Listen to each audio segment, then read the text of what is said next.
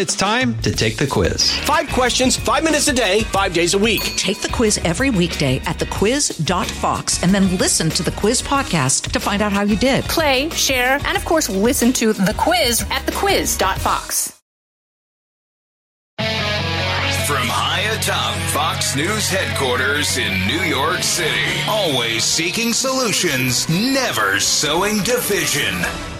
It's Brian Kilmeade. Hi, everyone. Well, welcome to the latest moments of the Brian Kilmeade Show. So glad you're here. Big hour coming your way. Kellyanne Conway is going to be here shortly. Uh, Congressman Mike Gallagher, among his many qualifications, he is also chairman of the Select Committee on the Strategic Competition between the U.S. and China. Bipartisan.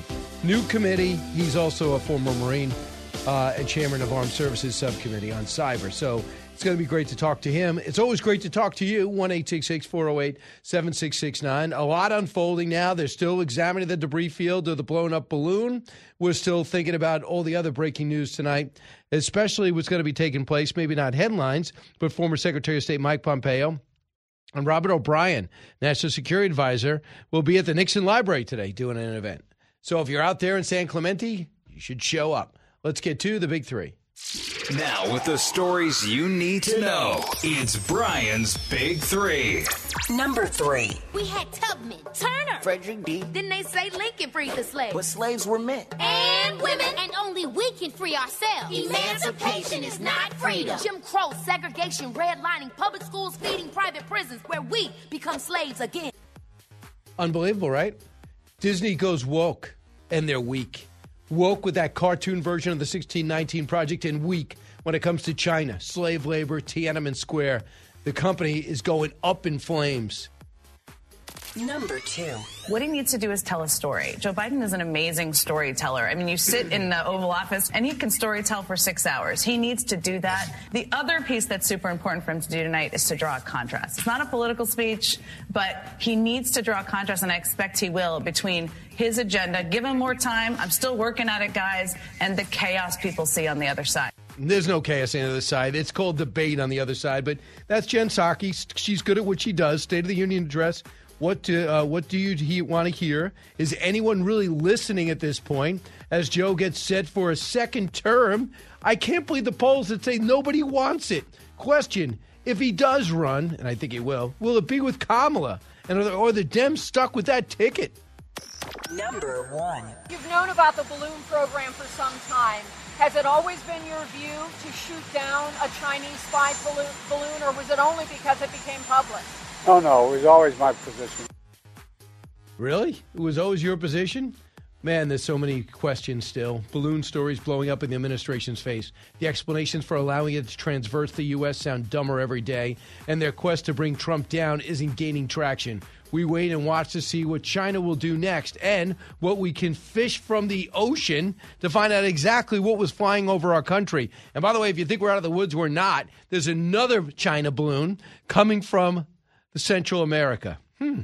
That should be nice. Kellyanne Conway joins us now, former senior counsel to President Trump, author of the book Here's the Deal, Fox News contributor. Kellyanne, welcome back. Hey, Brian, how are you? Big Kelly, day. It is a big day. State of the Union tonight, but it's really more about reelection. And then you got Sarah Huckabee Sanders, the youngest governor in the country. The 40 year old will give a speech to answer. And for those people who think it's a career ender, think about Tim Scott, right, Kellyanne? When Tim Scott gives his rebuttal, people start thinking he's a presidential candidate, and he might just be. Well, certainly. And Senator Scott and our newly minted Governor Sanders are excellent leaders and spokespeople for the Republican message of freedom. I think it could be a career ender for Joe Biden because and it's very simple. When anybody wants to convey a message, you as a messenger must have credibility yep. and legitimacy. And this guy doesn't have any. Look at everybody's polling. I think the mainstream media polls and these academic polls are most devastating for Joe Biden. 58% in the Monmouth poll say, quote, the State of the Union is not strong. So you have a president facing those kinds of headwinds when he takes to the podium. It's going to look and feel differently tonight, too. No Nancy Pelosi over Joe Biden's uh, left shoulder to tear up the speech and with it the Tuskegee Airmen and the Holocaust survivors and the cancer patients that Nancy Pelosi was tearing up at, by way of Donald Trump's speech a few years ago. And on the other side, you have an even less popular Kamala Harris. Uh, if you look at all the polling, the Washington Post, ABC News poll, news poll over the weekend, saying 62% said Biden has, quote, not accomplished very much. Even though he's going to brag about job creation, 60% don't think Biden, quote, created more jobs in their community. They don't think he has improved, quote, roads and bridges in their community. So he's going to face a public that is already skeptical, is not resentful of his presidency. It's a tough sell. Yeah, 67% are uncomfortable with him running again. Of the Yeah. country, 32% enthusiastic. Right now, 26% of the country, according to a Fox News poll, is satisfied the way things are going. So if you see these numbers, so the president could say, hey, listen, I had a great job numbers Friday, unemployment's at three point. I'm just putting you in the White House now. So Kellyanne, he sits there and goes, I added 517,000 jobs. I have unemployment at 3.4%. The recession that everyone thought was coming uh, is not coming. I'm able to point to different infrastructure projects going to Wisconsin the, over the next few uh, over the next few weeks. So after a midterm that was not bad at all for the Democrats, now it's time to put pen to paper and you see these polls. How do you craft a speech that is based in reality yet lets people gets people excited about you? Well, look at the polls. Uh, you know, 7% this weekend in a poll said that they are, quote, enthusiastic about Joe Biden running again. 7%. I mean, I don't even know that 7% of the Biden family feels that way at this point. But I'm going to answer your question through the Fox News poll because as soon as Joe Biden says inflation is down, we're going to uh, we're going to evade a recession. The economic wherewithal is improving. You look at the new Fox News poll re- released last week 56% say inflation, quote, is not at all under control. Separately, 74%, that's three in four voters, Brian, say we are likely heading into a recession. So, you know, we, the, the thing for Biden is very simple. Will America believe what they see and what they know or believe what he says. And so far they believe what they see. Perception becomes reality when it when it when it's a matter of your economic wherewithal. If people believe we're headed to a recession, if they believe that the family budget, the kitchen table economics, small businesses, moms and dads, moms and pops, that they're that they're not doing as well under his watch, he's kind of screwed. And you know, to your point, if if we're putting politics into this, it's an even bleaker picture for the president because so many people are admitting to pollsters they don't want him to run. Joe Biden's biggest problem right now is not even among independents or Republicans, it's among Democrats. And so many of them now who didn't want him to campaign with them in November, in the midterms, are a little bit more vocal about questioning his ability to win in the future. His best foil, of course, is Donald Trump, he thinks. Donald Trump's not going to be in the House chamber tonight. I'm sure he'll try to mention his predecessor in the, the former administration. But um, if he has to stand on his own two feet with the vice president behind him, he's reminding people that they have no confidence in the competence of this White House. So I know for a fact, if so speaking, uh, texting with Robert O'Brien and Mike Pompeo over the weekend, they never had any balloon de- uh, balloon detected during That's your right. years in the White House. That's And right. I now, talked to one of them. Right. Yep. So, so, and you know, I, if that would be something big enough, I think that you'd always remember it too because you were there almost every day. So, so whether it was top secret or not, but now they say we didn't have the technology back then to pick it up, but we've had them cross in the Washington Post today three or four times. So we are supposed to believe, as civilians, I'm a civilian. As a civilian, we don't have the technology to pick up a balloon the size of two school buses that is 2,000 pounds up until Biden took office and started changing things? Are we to buy that story? No, it's completely embarrassing. And by the way, what is the point to that being one of their messaging, their talking points? We, we know that they were reluctant to take action last weekend. We saw a commander in chief again who's both feckless and reckless. When people look at Joe Biden, they think about national security and foreign policy. They think about Putin in Ukraine, even though he and his vice president explicitly said, We've just come back from abroad separately. Putin will not invade Ukraine. I think he was invading Ukraine as the for, the vice president was still in the air. And you also see the guy who recklessly withdrew from Afghanistan. So there's got very little. They've got thin credibility to talk about any of this. They they took their time. We don't know what kind of intelligence we'll get out of it, if any. But nobody believes. Nobody believes that given the capability that we have as the world's greatest superpower militarily, that we couldn't have detected that. And, but again, Right. Brian, you just proved the point. They can't finish the sentences. They can't answer a basic question without saying Trump, Trump, Trump 15 times. But I've talked to the, I talked to the president himself, I, President Trump. I talked to Secretary of State Pompeo, talked to others, and others have come out publicly and said, "No way, no how is this true." Okay, I want to bring you to politics in that same poll. That poll, the ABC Washington Post poll, has Trump beating Biden head to head by about four points. So Chris Sununu was confronted with that poll with uh, on ABC this week with George Stephanopoulos, but uh, it was Jonathan Karl. Cut 21. You saw what our poll said about Trump Biden. You think Donald Trump can beat Biden? No. Unfortunately, at the end of the day, uh, November of 22 showed us that, right? Trump is going to be seen as a very extreme candidate. The country's going to push back against it. If we just look at the results of, of three months ago, and that shows you where extreme candidates are going to end up falling. It, it, can't, it can't get done. He could get the nomination, but he can't get done. And what I try to espouse to Republicans is look, we want to vote for the most conservative candidate that can win in November and get stuff done in 25. How do you feel about Governor Sununu's analysis, who might be a candidate himself? Well, he's a friend and he's been a great governor and he won re-election several times now. But we lost that Senate seat to a very underwhelming Maggie Hassan um, by double digits. I would have liked the governor to have been more helpful with that. And you know, frankly, I don't hear this covered much, but here it is. New Hampshire is the state where Republicans lost the most legislative seats a few short months ago, November 22. So I would ask him what happened with the bench. You know, what happened with down ballot races. And um, I also just reject this fiction of electability because it's how it's just lazy. Uh, it's people telling you who's going to win years before a single vote is cast. And frankly, I don't like robbing the people, Brian, of their voice and their choice. Electability pretends that the pollsters, the anchors, the reporters, the political types know in advance who can win and who right. can't win. And you know what? People don't ask who can win, they ask who can lead. And their definition of leadership is very different. I actually think Trump had one of the best Januaries. Um, the January 6th committee came out with its report. You haven't heard of that in a month. Um, Biden's classified document handling has really hurt him in the polls because we went from, oh, he had a great midterm to his numbers are down in everybody's polls, his approval ratings, but also his electability. And Trump in the ABC News Washington Post poll, which has never been a pro Trump poll, you've got Trump beating Biden by nine percentage points among independents. Now, if you tell me that's true of Mike Pence and Chris Sununu and Nikki Haley, I'm listening. But so far, that's not true. Well, we, so we I, I, didn't see any head to head with them.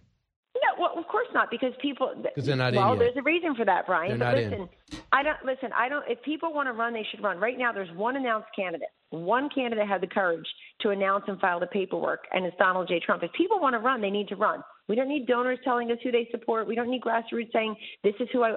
They have to run. They have to put their name on the ballot. But poo-pooing it, I don't like robbing people of their choice and their voice by saying who can win, who can't win. The other thing is, I don't know why the extreme label is back describing Donald Trump. I mean, you can say many things, but what does he mean by extreme? Um, and again, I've always had a great relationship with Governor Sununu. If he wants to run, he should do that. Um, but I would ask him why we lost so many state legislative but, but you know, but New Hampshire. Kellyanne, too. I don't think uh, Trump's an extremist. I don't. Uh, but some of the people like that he picked, Don Mastriano, uh, was a was a mess didn't even try. Well, uh, I couldn't support Mastriano, just so we're clear. I had a different candidate in the primaries, um, and I. I'm just surprised. saying that, that that's the type of thing that people look yes, at that. I was surprised that Governor DeSantis went and did a rally for Mastriano in Pennsylvania. I was very surprised at that, um, but he did. He's not to blame for that. He's not to blame for Kari Lake losing. Um, he's not to blame for Tim Michels losing, even though Governor DeSantis went and campaigned for all them. I, I appreciate the fact that a popular governor of Florida, who's on the ballot himself, has his own reelection, takes the time and and and tries to convert his political right. currency. Just real quick with with Sununu, you know that he did not want Bolduc to be the candidate. Sure, um, yeah. I know that personally, and I know that professionally. But once somebody is the candidate, you have to support them. In other words, Bolduc became the nominee because the Republican voters in New Hampshire, who also voted for Chris Sununu, voted for Don Bolduc in that primary. And the very next, you know, days after that, Nikki Haley, Mike Pompeo, Mike Pence either campaigned for him or endorsed him. Uh, and so I think Pence actually went to New Hampshire. The point being, you know, if you look back at Mitch McConnell actually said about Herschel Walker in 2021, quote, Herschel's the only one who can unite the party and beat Raphael Warnock. That's a year over a year before the election. He said about Oz in the summer of 2022 after Oz Mehmet Oz got the nomination in Pennsylvania. Um, I have great confidence in Oz that he can beat Fetterman. So I think people are, you know, there's a lot of uh, Monday morning quarterbacking. I hear you. That's a a great point. That's a great you know, point. I mean, you yeah. know, so anyway, at least Trump put himself out there. Biden was unwelcome on the campaign trail. Biden went to Union Station. It's a train depot. It's not a swing state. It's not a new congressional district. It's a train depot. At least Trump put himself out there. But look, if people want to run, they need to run. They can go on the Sunday shows. They can tweet all they Uh, want. You have to have Yeah, I, I think put your name on the Sununu is, by my opinion, I think Sununu is going to get in. And I Go think Chris, it. Chris Christie is too. Listen to what he said, cut 22. Here's the problem Eh, politicians, when they run for office, you don't always win. Sometimes the other guy loses. Joe Biden's president because Donald Trump lost. Joe Biden didn't win. And Joe Biden's never taken possession of that fact. And so he continues to do what he did when he was running, which he thinks was great because I won. No, you didn't win. Trump lost. How do you feel about that analysis? It's a combination of both, and he's another one who's a friend and a, a colleague of many years. You know, You're going to be in a tough spot, Kelly, and you're friends with everybody. No, listen, I like them all. I do. I'm proud that they're all Republicans and conservatives, and and and frankly, want to move the America First agenda forward. This is the, this is the challenge for each of them, especially those who worked in Trump's administration, like a Haley or a Pompeo or a Pence. It's like, well, um, okay, you have these accomplishments. That's true. But he, you know, Trump could just stand there on the debate stage, Brian, and say, that was a great reminder to the public. Thank you for the free advertisement of everything I did as president and commander in chief. So Right. they're stuck in a different way. Right. Um, I think some of these other folks, I think the the never Trump lane is going to be more like a bike path. Kellyanne, going to be very I, I'm up against a hard break, but thanks so much. It's going to be We'll you fascinating talking to you along the way. It's a tough spot Take to be care. Kellyanne. Conway. Back in a moment. Jason in the House, the Jason Chaffetz podcast. Dive deeper than the headlines and the party lines as I take on American life, politics, and entertainment. Subscribe now on FoxNewsPodcast.com or wherever you download podcasts. Out of the gates and ready to go. Hey, it's Hutton Withrow. Hot Mike is here on the Outkick Network. We've got your afternoon covered with the latest sports discussion, and it's available wherever you find your audio. daily analysis and news. He is hot. I am Mike. Actually, my name is Chad. His name is Jonathan, but you get the picture. We're going to bring it every single day. Whatever you want to call us, we'll respond to. We just want you to respond to what we're dishing out every day. And while you're here, we hope you subscribe to the podcast, like, subscribe, and share.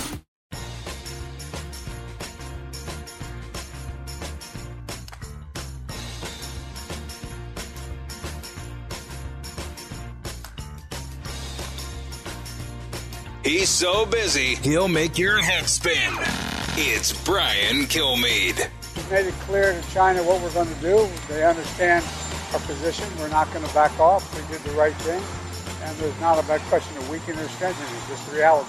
Yeah, this is the reality. I think it is weak. And I think in the retrospect, I like to know the dynamics. I don't know who's going to report it, who's going to tell me. But if the President of the United States said on Wednesday, knock it out, he should have said over the Aleutian Islands in Alaska. The American public would have appreciated it. But they go down Canada. Canada doesn't seem to mind, which is crazy.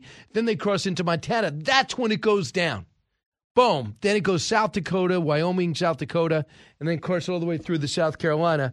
And they give them almost no notice and they take it down. When we talk about this balloon, they want us to believe that this happened three times during the Trump years. And the reason why no Trump official knows about it, according to the NORAD spokesperson, it's because we weren't equipped to pick it up. Really? We can't pick up a balloon until Joe Biden came to office and made us balloons uh, balloon savvy? I mean, come on. These these explanations get stupider every day. Dumber. I got to bring that up to Congressman Mike Gallagher. Also, talk about what he wants to hear in the State of the Union speech tonight uh, and everything else when it comes to China. You want to unify the country?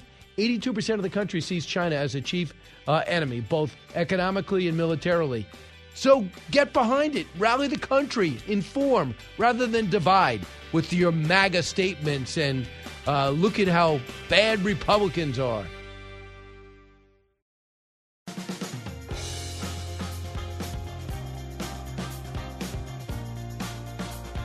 Information you want, truth you demand. This is the Brian Kilmeade Show. How is it possible that this administration discovered um, at least three previous balloons that flew over the U.S. under the previous administration, but Trump officials didn't know it was happening? Yeah, so look, I think that, uh, and we have talked about this before about how. Um, uh, the, when it um, when the PRC government surveillance balloons trans, uh, trans, trans transited uh, the continental U.S. briefly at least three times, as you just mentioned during the president's uh, prior administration, and once that we know of the beginning of this administration's, uh, but never for this duration of time. As Okay, I, I can't listen anymore. But she has no answer to anything of significance. I'm not sure if she's covering up or no one even talks to her, or if she uh, if she just goes right to the podium and doesn't even get briefed before briefing us. Congressman Mike Gallagher with us now, chairman of the Select Committee on the Strategic Competition between the United States and Chinese Communist Party, chairman of the House Armed Services Committee on Cyber, and on the Permanent Select Committee on Intelligence, former Marine. Congressman, her explan- the explanation coming from NORAD and the White House is this happened three to five times during the Trump years, but nobody knew about it. The Defense Department acknowledged the craft shot down Saturday after uh, a, long, a three days long journey has breached the national airspace. They informed lawmakers over the weekend uh, that it's been happening many times dating back through Donald Trump's term. Are we to believe this? Well, if you remember, Brian, in the first few hours of this crisis unfolding, anonymous Pentagon officials were saying that this had happened in the Trump administration in an effort to sort of downplay it. But what they've unintentionally done is raise two questions that we need answers to. One is okay, if it happened this many times in the Trump administration, why were none of the major civilian officials, whether it's Robert O'Brien, whether it's Mark Esper, whether it's Deputy National Security Advisor Matt Pottinger, why were none of them informed? Why did the military sort of silo this off? Or if we only learned about it after the fact, i.e., these balloons transited over United States territory and we didn't know, that suggests that we have massive gaping holes in our early warning and detection system. Why wasn't NORAD able to track these things and present options to the president? And all the more reason why we should have had a well developed standard operating procedure to deal with this, either through corralling it, capturing it, or shooting it down over the Aleutian Islands. So there are many unanswered questions here. We haven't even had a classified briefing yet. We've requested it. I'm hoping that we get it. We just there are things this administration has said that simply do not make sense. So this guy, General Glen VanHerck, said, "I'll tell you that we did not detect those threats, meaning the Trump year threats, and that's a domain awareness gap that we have not figured out." So let me get this straight: with all the money we put into defense, they can't stop a hypersonic missile and they can't stop a slow moving balloon. Come on. I, I'm scared to think that he's telling the truth. It's crazy. And the fact that I, you know, listen, I'm not, you know, the most important member of Congress, but I'm on the Intel Committee, I'm on the Armed Services Committee.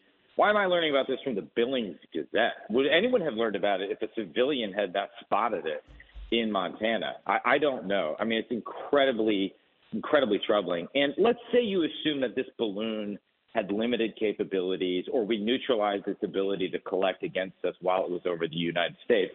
It doesn't take much to imagine what they could do if they weaponized these balloons. And there was a Financial Times report yesterday that suggests, as recently as 2018, there was a video on Chinese social media that had subsequently been removed of a balloon identical to this from which the PLA deployed hypersonic missiles.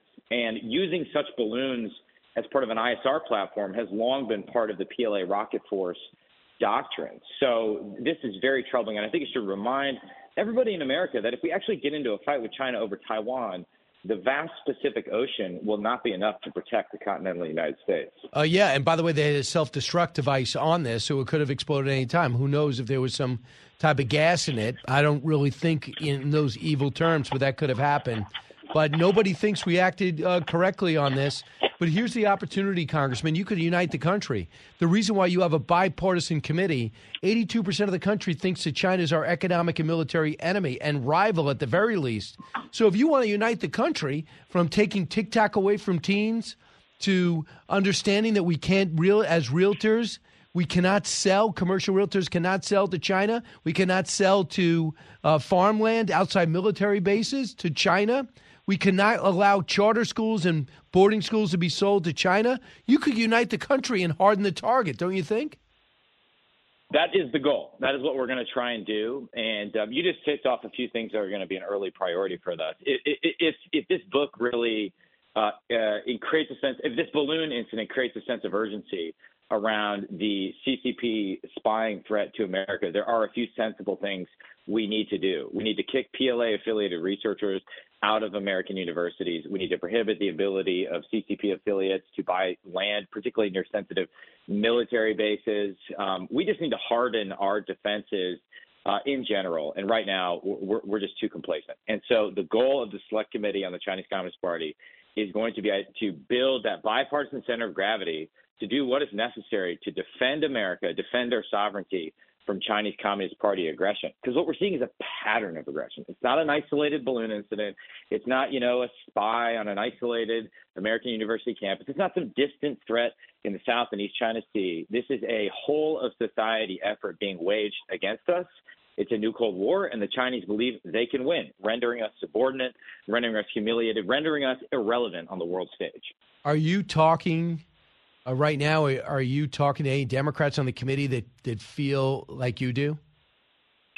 We got actually got a good group of Democrats. My ranking member, Raj Krishnamoorthi, for example, is the Democrat co-sponsor on my bill to ban TikTok. So that's an encouraging sign. They have a lot of you know veterans on their side. Our our member list is very serious, sober. So listen, there's going to be a tension at times. Obviously, when incidents like this happen and the White House's response is so flat-footed and incompetent, I have to be critical of that because I want us to do better. And, and, and maybe that's, I'm, I'm not, you know, my Democrats, may, friends may be less critical of the White House, but that doesn't mean we can't continue to do bipartisan work. And I do think there is a shared and growing understanding of the Chinese Communist Party threat. And so we want to, the extent possible, for Congress to speak with a united mm-hmm. voice on this issue. Where there are, are disagreements, we'll have them openly, honestly. Republicans and Democrats, for example, tend to disagree on the relative prioritization of, you know, the threat from climate change in our talks with China. And it's my own belief that the sort of climate change evangelism from John Kerry produces incoherence in our China policy. That's an open and honest disagreement, but that doesn't mean we can't work together to bolster our military deterrent, to increase our defenses against Chinese spying and to combat the ideological threat. So that's what I intend to do, and I'll work with my Democratic colleagues in pursuit of defending the country. Uh, that, that, must be maddening to try to for you with a military and, and uh, cyber background. And to have somebody say, "Well, we got to get more solar panels. We got to convince them to buy to build less coal plants," that must be maddening to you. Yeah, it's as if uh, John Kerry thinks that Xi Jinping cares about any commitments made at COP26 or, or COP27. I think it's a profoundly naive understanding uh, of the world. The other thing that drives me crazy about uh, the, some of the conversations I have with uh, folks on the left about climate change is it seems that, that natural gas and, and nuclear are never considered part of the solution.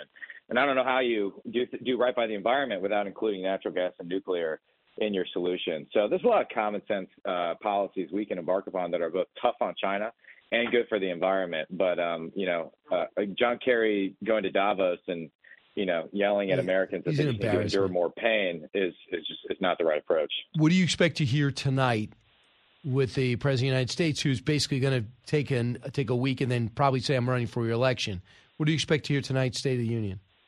Well, I hope he doesn't try and slam dunk this balloon incident as some evidence of success. In other words, say, hey, you know, this was our plan all along. It was it was genius. We were able to track this thing and then shoot it down, rah rah. I just think that would be disingenuous. I, I think what the American people would appreciate is a little bit more humility. I hope he also doesn't demagogue against a sensible solution to the debt ceiling crisis. I mean, the White House just went out there this morning and said that the Trust Act, which is a, a, bipartisan bill I have to create a series of rescue task forces for all the trust funds that are going insolvent, is a death panel bill. I mean, that's crazy. The demagoguery that brings us further away from a common sense solution. And what the Chinese Communist Party wants more than anything is for us to destroy ourselves, in part by bankrupting ourselves. So we have to find a way out of our mounting debt crisis. And right now, I haven't seen any serious solutions from President Biden.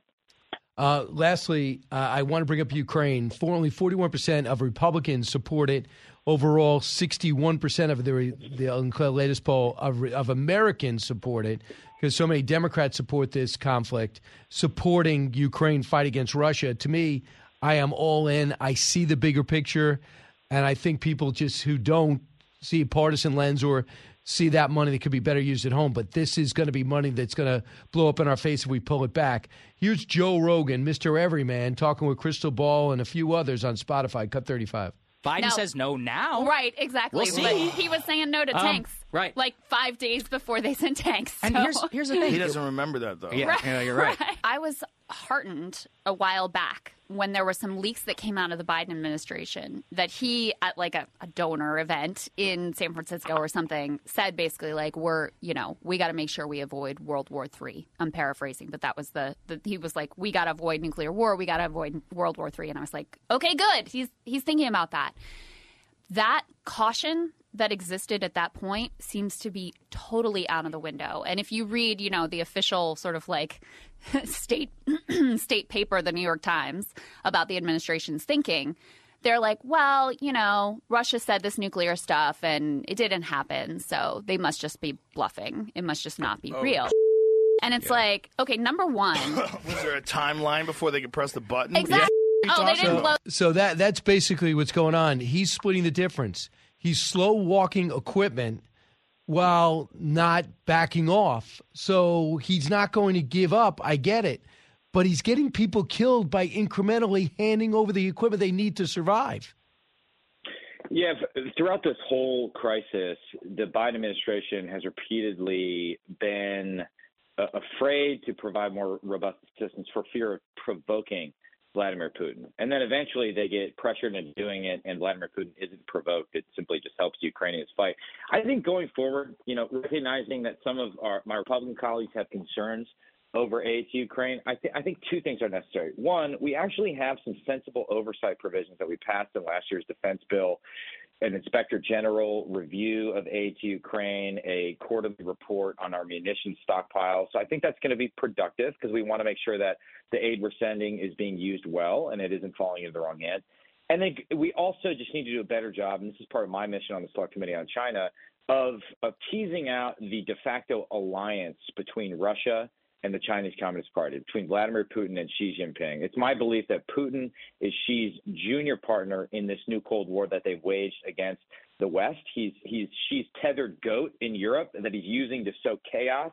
And to just to uh, draw a line between these two things, I think misunderstands the way in which geopolitics works. And so we have to understand that connection better and realize that our enemies are playing a global game, and therefore we must too. He never addresses it. He never brings up the war. Well, we're going to give him weapons. We're going to why? He's got to explain to the American people why, and and, and that that helps because Republicans going to have trouble getting support to get additional aid because the president never goes out and explains it, and no one feels better about his foreign policy instincts. Don't you agree? I, I co- completely agree. Uh, and, uh, you know, just saying trust me isn't enough. So we have to explain the why. We need to explain on the committee on, on the CCP why all this matters, why people in Northeast Wisconsin should care about the threat posed by the Chinese Communist Party and Russia. You got to get the why right before you can do anything else. I hear you. Uh, all right, Congressman Mike Gallagher, uh, best of luck. China's our, our number one enemy. Hopefully, the American public uh, will rally around you and your committee. Thank you.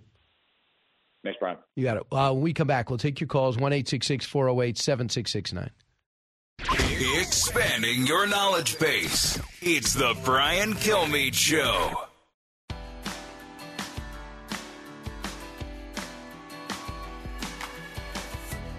From his mouth to your ears, it's Brian Kilmeade. This country was built on slavery, which means slaves built this country. Tilled this land from sea to sea to sea. First there was rice, tobacco, sugar cane. Then Whitney did his thing and cotton became king. And we were its soldiers, four million strong. Fighting for America's freedoms, even though we remained America's slaves. Built this country. The descendants of slaves continue to build this. Slaves built this country. And we, the descendants of slaves in America, have earned reparations for their suffering. And continue to earn reparations every moment we spend submerged in the systemic prejudice, racism, and White supremacy that America was founded with and still has not atoned for. So that is Disney's idea of informing the American public uh, or the next generation about America's past. Slavery good? No one thinks it's good. No one thinks it should be ignored. But when you talk about the founding fathers and freedom and liberty, the inspiration to change the world and give people power in their government, to give a sense of where, where you're born is not the way you end up, and of course, continue to correct our country to emerges into a civil war, at which time hundreds of thousands die, and then freedom reigns. But of course, there was Jim Crow, and I understand that. But at the same time, people are thriving, people are growing, and we emerge as a superpower of the world. But the 1619 Project and people like that want to keep bringing the country down. You know who's happy about that? Russia. You know who's thrilled by that? Iran. You know who runs with that propaganda? China. If your enemies love it and your allies scratch their head about it, why do you think that it's okay? The 1619 uh, Project is in way too many schools. What part of way too much curriculum it is extremely damaging to this country, and yet Disney embraces it. Are you kidding me? This is unbelievable. This truly, we I thought was an American company, now has become an anti-American country. No wonder company, no wonder Governor DeSantis has taken away their autonomous status. No wonder he's no longer kowtowing to make sure they bring their headquarters here, nor are they thinking about it. So negotiations uh, not going well, and Disney continues to go woke and weak. Do you know in Disney and when Hong Kong fell, they had a uh, Simpsons episode, and they refer to, to Tiananmen Square. Disney says we're not airing any of this or any Disney product until you take that out. Really? Okay. They took it out. And then when they referred to enforced labor, slaved labor, when it comes to the Uyghurs, they said you better take that out. And guess what? The weak company took that out. You want to hear more detestable, detestable history, cartoon style from Disney? Cut 26. We had Tubman, Turner, Frederick D. Then they say Lincoln freed the slaves. But slaves were men. And women. And only we can free ourselves. Emancipation is not freedom. Jim Crow, segregation, redlining, public schools, feeding private prisons, where we become slaves again. As we celebrate Juneteenth for the umpteenth time, our account is still outstanding. Cause this country was built on slavery, which means slaves built this country and people are just lighting it up on social media blatant anti-white propaganda it's toxic divisive and destructive. Other people write others accuse disney of just forcing a woke curriculum on our children. And chris rufo is all over this. He said this insane conspiracy theory that lincoln did not free the slaves continues at a major company like this. Extremely damaging. I love that they're mentioning tubman and turner and douglas frederick douglass. But man like this as if they weren't building a great country, fighting for a great country to make it even better, not knowing that if you were around back then, every continent on the planet had slaves. We didn't invent the concept, it was brought here. But we fixed it. And every day getting even more equal, the most successful multicultural country in the history of the world. Maybe Disney could put that line into some. Not going there. You're not going to see me at any of those amusement parks ever. From the Fox News radio studios in Midtown Manhattan, it's the fastest growing radio talk show. Brian Kilmeade. All right, from 40th and 6th in Midtown Manhattan, heard around the country, heard around the world, Brian Kilmeade Show. We'll do a simulcast in about a half hour, Varney and Company on FBN, and then Lieutenant Colonel Allen West on the border, Texas, the balloon crossing over Texas three times, really, during the Trump years? First time I'm hearing that. What about him? We'll discuss that along with the border challenges. What role will that play in the State of the Union tonight? Uh, so we'll get to all those things as well as your calls, but let's get to the big three. Now, with the stories you need to know, it's Brian's Big Three. Sponsored by Crunch Fitness. Interested in owning your own business in a growing $30 billion industry? Check out Crunch Fitness at crunch.com. Number three. We had Tubman, Turner, Frederick D. Then they say Lincoln freed the slaves. But slaves were men. And women. And only we can free ourselves. Emancipation is not freedom. Jim Crow, segregation, redlining, public schools, feeding private prisons, where we become slaves again. Unbelievable, right?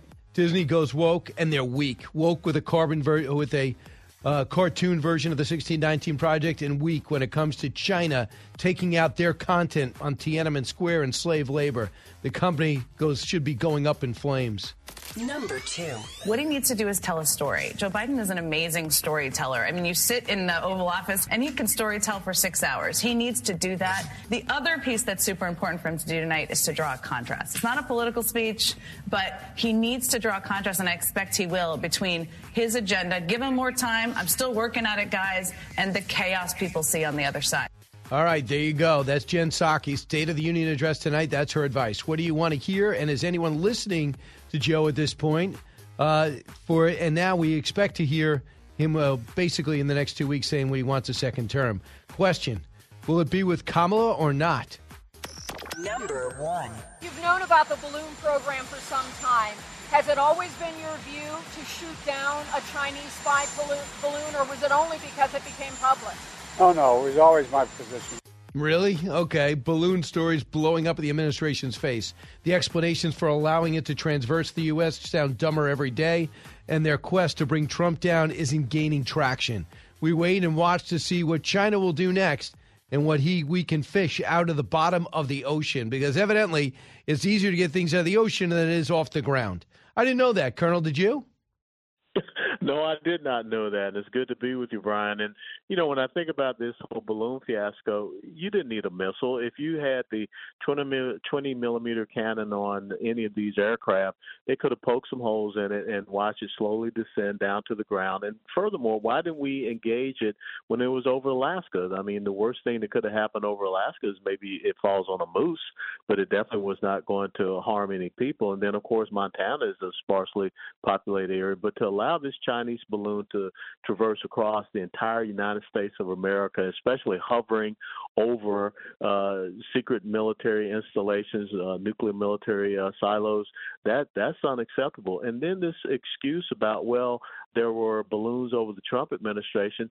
Do you really think that if there were balloons uh, from China that were floating over America during the Trump administration, and Donald Trump did nothing, that you know the alphabet soup media would not have said anything about it to try to you know take him down and to show his weakness? No. So this whole excuse that they're using only makes them look even worse. I think so. What they said is they didn't really weren't prepared to stop a balloon and it happened three times, but they weren't able. NORAD wasn't able to pick it up, but now they are. So let me get this straight: we put more money into our Defense Department than mm-hmm. anybody else, and we can't stop a hypersonic missile, and we can't stop a balloon.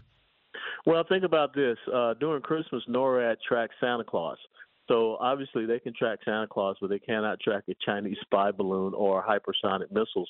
So you really have to ask what are the priorities of NORAD they're there to to be able to protect our our continental United States of America, our airspace and our water spaces, especially.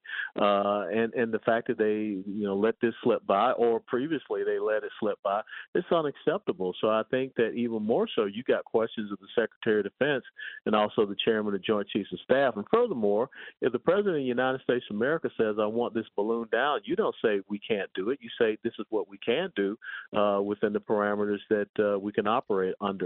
But to allow this thing to go across the United States of America, again, this is highly disturbing, and it's a victory for the uh, Chinese Communist Party. So here's Jennifer Griffin's question to General Glen VanHerck at the Pentagon. Cut three. Can I just ask you on the record again, because there's been a lot made in recent days still about why this was not shot down uh, after it uh, crossed or near the Aleutian Islands. Can you just explain what you were watching then, what you were thinking then, what the decision making process was, and why it, you didn't have enough time to do so if that was the case? It wasn't time. Uh, the domain awareness was there as it approached uh, Alaska. Uh, it was my assessment uh, that this uh, balloon did not uh, present a physical military threat to North America. This is under my NORAD hat. and therefore, uh, I could not take immediate action because it was not demonstrating hostile act or hostile intent. It's in our airspace. It's the size of two, three buses, right? Yeah. They got antennas sticking out of it, and we have no idea what's in it. I mean, there's a there was a this story that they were able to transport a hypersonic missile in this. This was pulled down. It was back in 2018. But listen, what he's saying is we weren't able to assess it. We wasn't damage. What do you think would happen if China saw this over one of their barrier islands? Well, it's not going to get anywhere near you know, uh, China, Barrier Island, nor uh, the Chinese mainland. But really, what I just heard this general say was something that was very frustrating for us when I was over in Afghanistan and, and also in Iraq, when you were told that if you see a guy in the middle of the night digging on the side of the road, he's planting something that is uh, cylindrical and has wires coming out of it, you cannot engage him and shoot him because he's not showing any hostile intent. Uh, and so the next morning, when the IED goes off, then you can do something about it. This is how absurd our military has become, focusing on pronouns and all of these other things, but they cannot detect a threat. A balloon that you did not put up in the air comes into our airspace, into our water space, uh, and it's hostile because China is our number one geopolitical uh, foe. You you take that thing down. You don't say that it's not showing any hostile intent. It's not yours. It's in your airspace. You take it down. That's the bottom line. What do you expect to hear tonight? Uh, I expect to hear basically the arsonist who is uh, masquerading as a volunteer fireman who created the fire, but then came in and said, uh, I stopped it. Uh, that's what Joe Biden's going to do. Uh, you know, trying to say that I rescued the economy, I rescued uh, us from high inflation, I rescued us from high gas prices. When he was the one, like I said, the arsonist who started all these things, and now he wants to masquerade as the volunteer firefighter. Um, it's going to be, you know, really, I, I think a a very disingenuous State of the Union address, and I'm sure that the fact checkers are going to have a lot of fun with it because we know what the truth is. And the recent polling that came out said that 41% of Americans are saying that they're worse off economically. They know the truth. They go to the grocery stores. They go to the gas pump. So uh, I'm sure he's going to try to put lipstick on a pig, but it's still just a pig. So we know the border is still a major issue. If the president asked the vice president to do it, she basically didn't do it. So she goes, I'll only do the core issues. Can you imagine that? Getting an assignment and just saying no? So that's why she has 38% Mm-hmm. approval rating. That's why it seems that Democrats are basically coming out saying she's useless and she's not a viable opportunity. Uh, you know, not a not a viable candidate should something happen to Joe Biden, which is going to hurt him in the general election. Listen to her yesterday talk about who's who's to blame at the border. Cut thirty three. But at the end of last year, we saw a rising level of migration from other countries. Congress must fix our broken immigration system, and Congress must provide the necessary funds for border security. Really? Yeah, I mean, this is coming from the border czar, who still to this day has not been to the border. Of course, she went to a point of entry there in El Paso, you know, another drive-by, just the same as you saw from President Joe Biden. But think about this, Biden. The, the Biden administration cannot protect in, any part of our sovereignty. They cannot protect our airspace. They cannot protect our, our ground uh, borders. They are just allowing a free-for-all. So the Chinese can fly sp- uh, spy balloon over. Five to six million can come across illegally. The uh, Mexican uh, narco criminal terrorists that we call the cartels are in control of the border crossing zones. The human trafficking and sex trafficking uh, is out of control. The fentanyl is out of control. And fentanyl is a chemical warfare device. This comes from China to these uh, cartels, and they're bringing across hundreds of thousands of Americans are losing their lives. And yet she wants to pass the buck to someone else. And that's why she has that low approval rating. That's why even uh, I think the New York Times wrote an article saying that they don't think that she's up to par to be the vice presidential uh, nominee. They don't even think that Joe Biden, 58% of Democrats don't want Joe Biden to run again. So they're really in a conundrum on the Democrat side of the House. But if Joe Biden does run again, he's kind of stuck because identity politics, you try to dump Kamala Harris, then you're going to upset a large percentage of your support base, which is the black community, where Kamala Harris has between a 65 to 70% approval rating, Right. to me is a head scratcher. It is because they should demand more because she's done nothing. She wants to be Queen of England instead of just Yeah. getting her hands dirty and just start kicking off accomplishments. This is an ideal opportunity for anybody. I mean, Mike Pence took advantage of that opportunity. You know, Dick mm-hmm. Cheney was another person. Don't give me any fame. Don't give me any acclaim. I'm going to use my experience to help a, a new president out.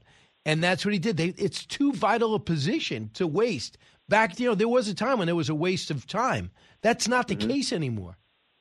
No, you're absolutely right. I mean, most people, Spiro Agnew or whoever was uh, uh, Jimmy Carter's vice president, m- many people don't Mondale. remember them.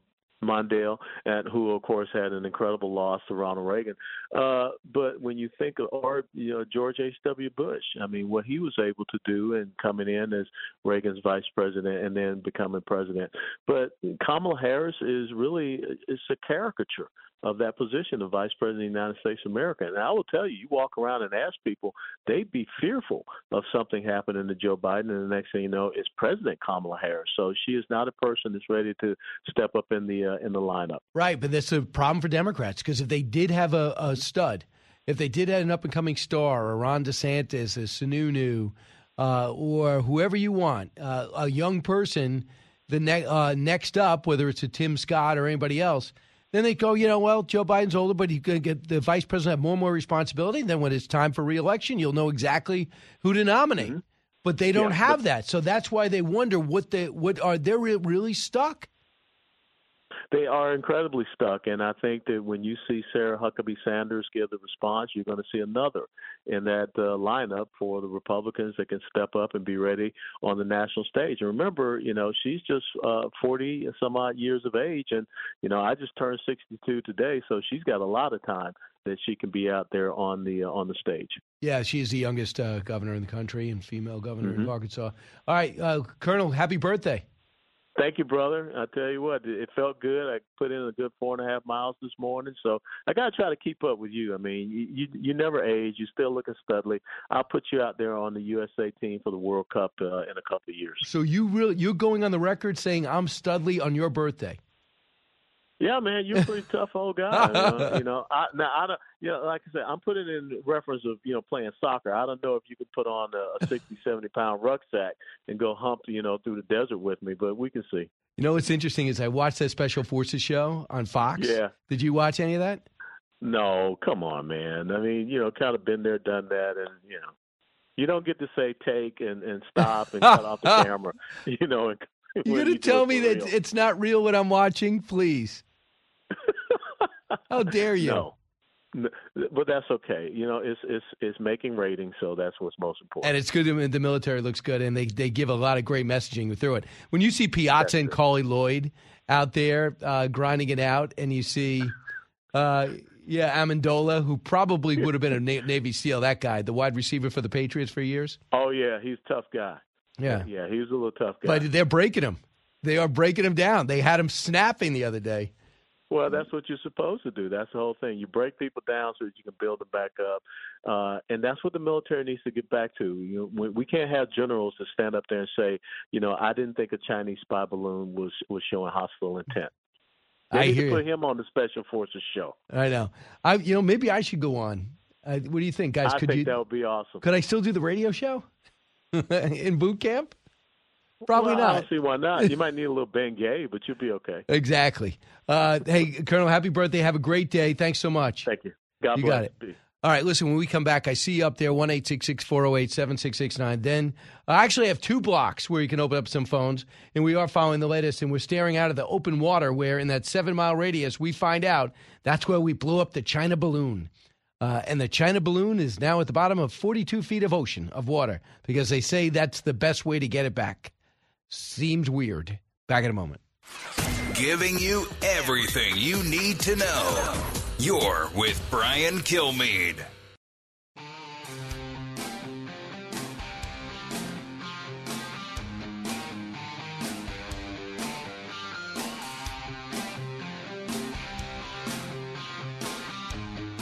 A talk show that's real. This is the Brian Kilmeade Show. Hey, we are back. Full rack of calls, so let's get to it. Brian's over in Florida. Hey, Brian. Hey, Brian, how's it going? Uh, I wanted to change the subject a little bit of what if the states get on the ballot for the actual citizens to change what the representatives actually are allowed to do, not to do, how they can be recalled, and so forth. You follow me? You want to break down how states can pick their senators and governors? No, how they represent us. Like if they're saying, like, okay, the lobbyist, you're not allowed to discuss anything with a lobbyist. I You're know. not allowed to take money from a lobbyist. I know they're an important part of this, but I, it really bothers me that you see all these companies get influenced because they have money and they pay off politicians. Politicians need money to run, so they have to go out and and go to these fundraisers, which makes them susceptible to do what the fundraisers want them to do. Exactly. Eliminate the money, though, that comes from these people. You name me one lobbyist that's actually going to pay a politician to do something for the people. No, they're going to do Just something. The lobbyists get hired by a company to represent that company. Right. So right. I, so I eliminate it at the state level. yeah, and I would love to have the election season shortened. This is going to go on for two years. You know how much money you need to run for two years? Yeah. So Right. I mean, who are they working for? Not us. Eliminate the special interest money, and we can get back to having a fair election that's going to represent the people. I, I agree. I hear you. Thanks, Brian. I know it's frustrating. John, listening on KDWN over in Las Vegas. John. Hey, good morning. Uh, I wanted to say happy uh, birthday to Allen West. What a what a great guy. Second thing, Mark Milley was in bed with China as a Joint Chiefs of Staff chairman. He uh, he was subverting Trump. So um, why do we have faith that? Well, what do you mean by what do you mean by embedding? Because he called up the Chinese leader and say we're not going to bomb you or something like that. Oh yeah, exactly. So why do we think that that's not going on right now under the Biden administration? And uh, they didn't blow this thing up before it crossed the United States. If you look when that thing is uh, when it's shot, there's a secondary explosion, whether it's command detonated or self-destruct.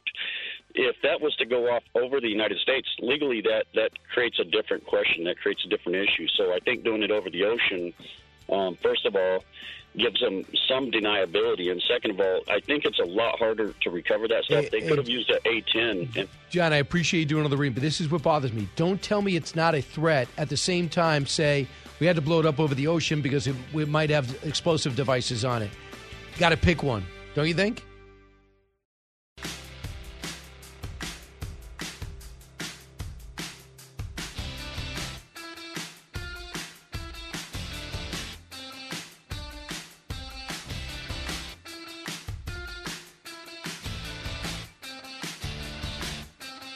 A radio show like no other. It's Brian Kilmeade. What I can tell you is that they have recovered some remnants off the surface of the sea, um, and um, weather conditions did not permit much undersea surveillance uh, uh, of the uh, of the debris field uh, yesterday. They think the debris field is about 15 football fields by 15 football fields uh, square, um, uh, so it's it's sizable. Sizable, yeah, it's huge. Uh, it's really big. It, it's two thousand feet long, so I think it's pretty big. Uh, thousand pounds, and they felt bold enough to give it a slow pea speed chase, OJ style, across our country to only blow it up in the water. By the way, not easy. I understand for the uh, F twenty two to blow this thing up. Evidently, they had to wait for it to get offshore. But if it got, it was six miles offshore. If it got past fifteen, they would have had to let it go. You imagine that one. Let's go out to Ron in Memphis. Hey, Ron. Morning, Brian. How are you? Great. What's on your mind? Hey, I got a quick question.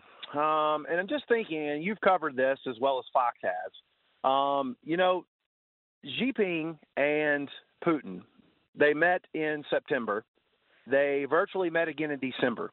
Do you think it's possible, and I'm just picking your brain, not a conspiracy theorist or anything, do you think it's possible that this is coordinated from the standpoint of tying America's resources, even more and more of our resources, into Ukraine, and at the same time, coincidentally, testing our country in terms of sending that balloon across our nation's lines? Not sure. Uh, it, one thing is just coordinate in that they were trying to they were trying to court us for about eight weeks. They're like, listen, let's let's de-escalate. Things getting a little out of control, and they didn't do everything they can do for the Russians. Now we know they're buying the Russian oil. We know they're providing high tech equipment and relief and parts to Russia. But considering what we thought they were going to do, they they were being very cautious. So we started to think as a country, wow, these guys really are getting worried from the chips bill to the fact that we're opening up a base in Guam, a base over in the Philippines. They're looking at, and all of a sudden, in comes this balloon. So uh, I'm on. I'm I'm I'm open. I'm open to anything, including the military might be acting separate from their version of their diplomatic department, their version of a State Department. But I think that the Chinese, one thing that they're saying, they're seeing what the Russians are getting bogged down. They're seeing how isolated they've become. And they're saying, do we really want to go through this? Is Taiwan really worth this? That's pretty true. The other thing is, they say, I love the way NATO is emptying their sheds and giving all these guys weapons. I love the fact that the U.S. has got to do a massive replenishing run. So there's pluses and minuses to both. I don't know if there's an absolute overall strategy, but I would love to see us unified in kind of trying to come up with one here because you can't go wrong. Mike, listen on WABC. Hey, Mike. Hey, Brian. How you doing? Great. What's on your mind?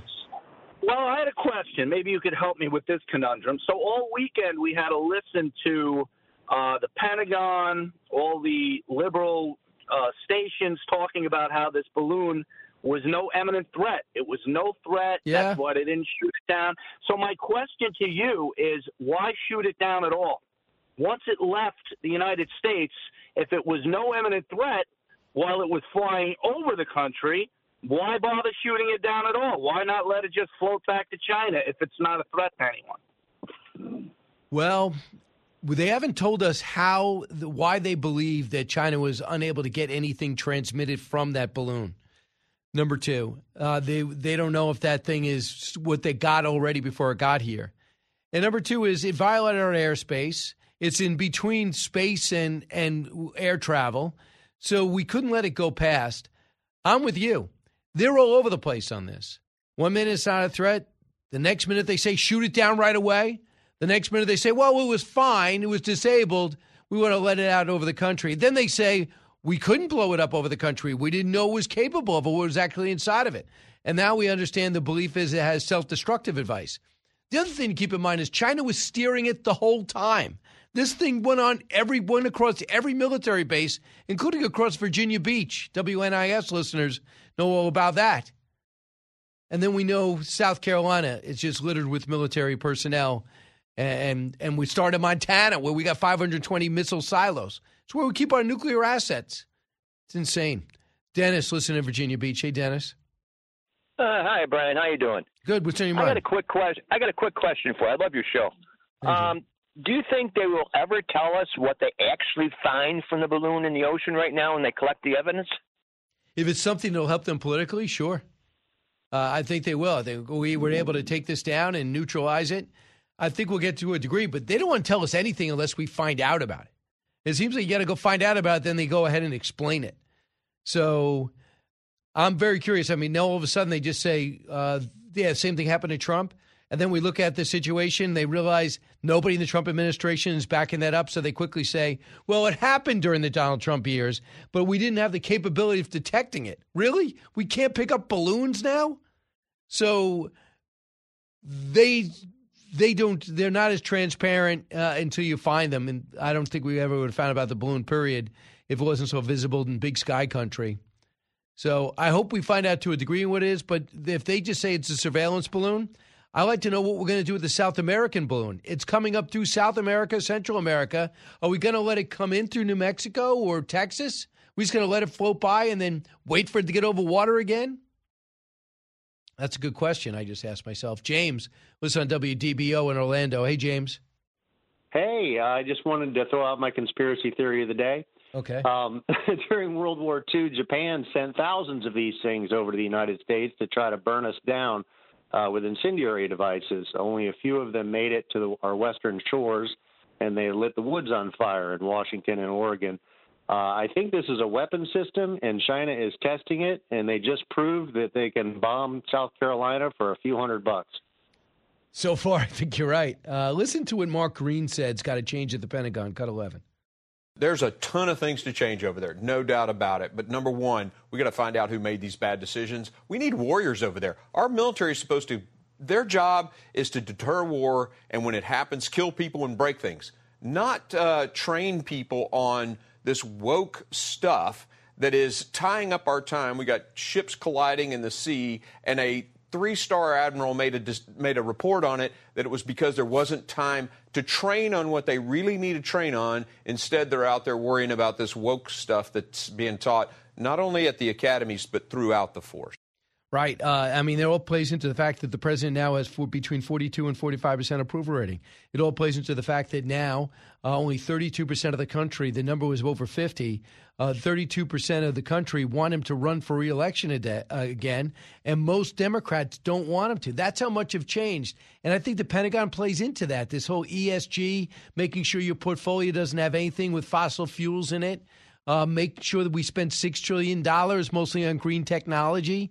All this stuff people are getting fed up with. And I think the President of the United States uh, was, I don't know, he felt good about the Ukraine war.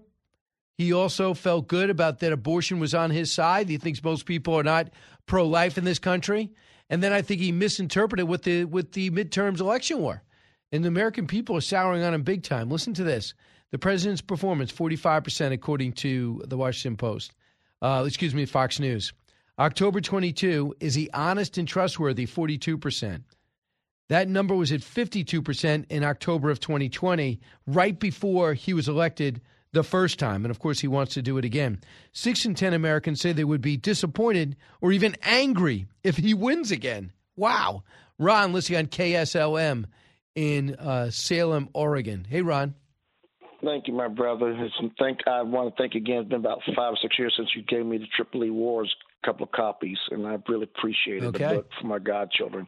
Main point is this: it's costing me with this president in office. My fuel price in Oregon was two nineteen for diesel on a twenty mile an hour power stroke, ninety nine which is very good mileage, and I take good care of it. I've been sideswiped by these illegal aliens, hit and run, crimes off the chart.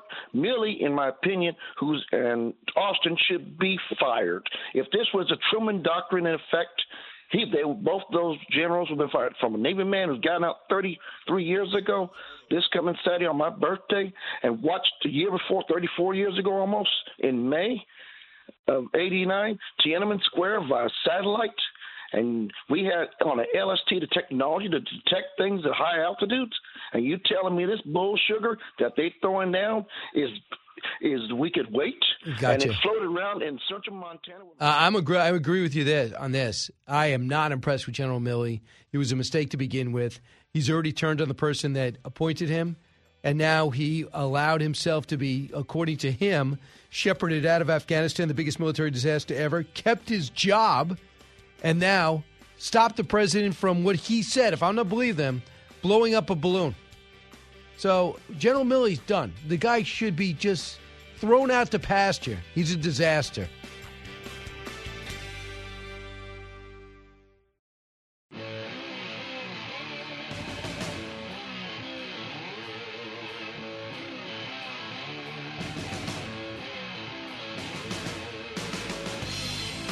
Now, the Brian Kilmeade Show joins Fox Business's Varney and Company with Stuart Varney, live on your radio and on Fox Business. Here's Brian Kilmeade. Yeah, I'll be able to get some calls on the back end of this after I talk to Stuart. So uh, just stay stay on board uh, because I'm going to go on Stuart to uh, go on FBN. So find Fox Business. You can see what's going on in the studio.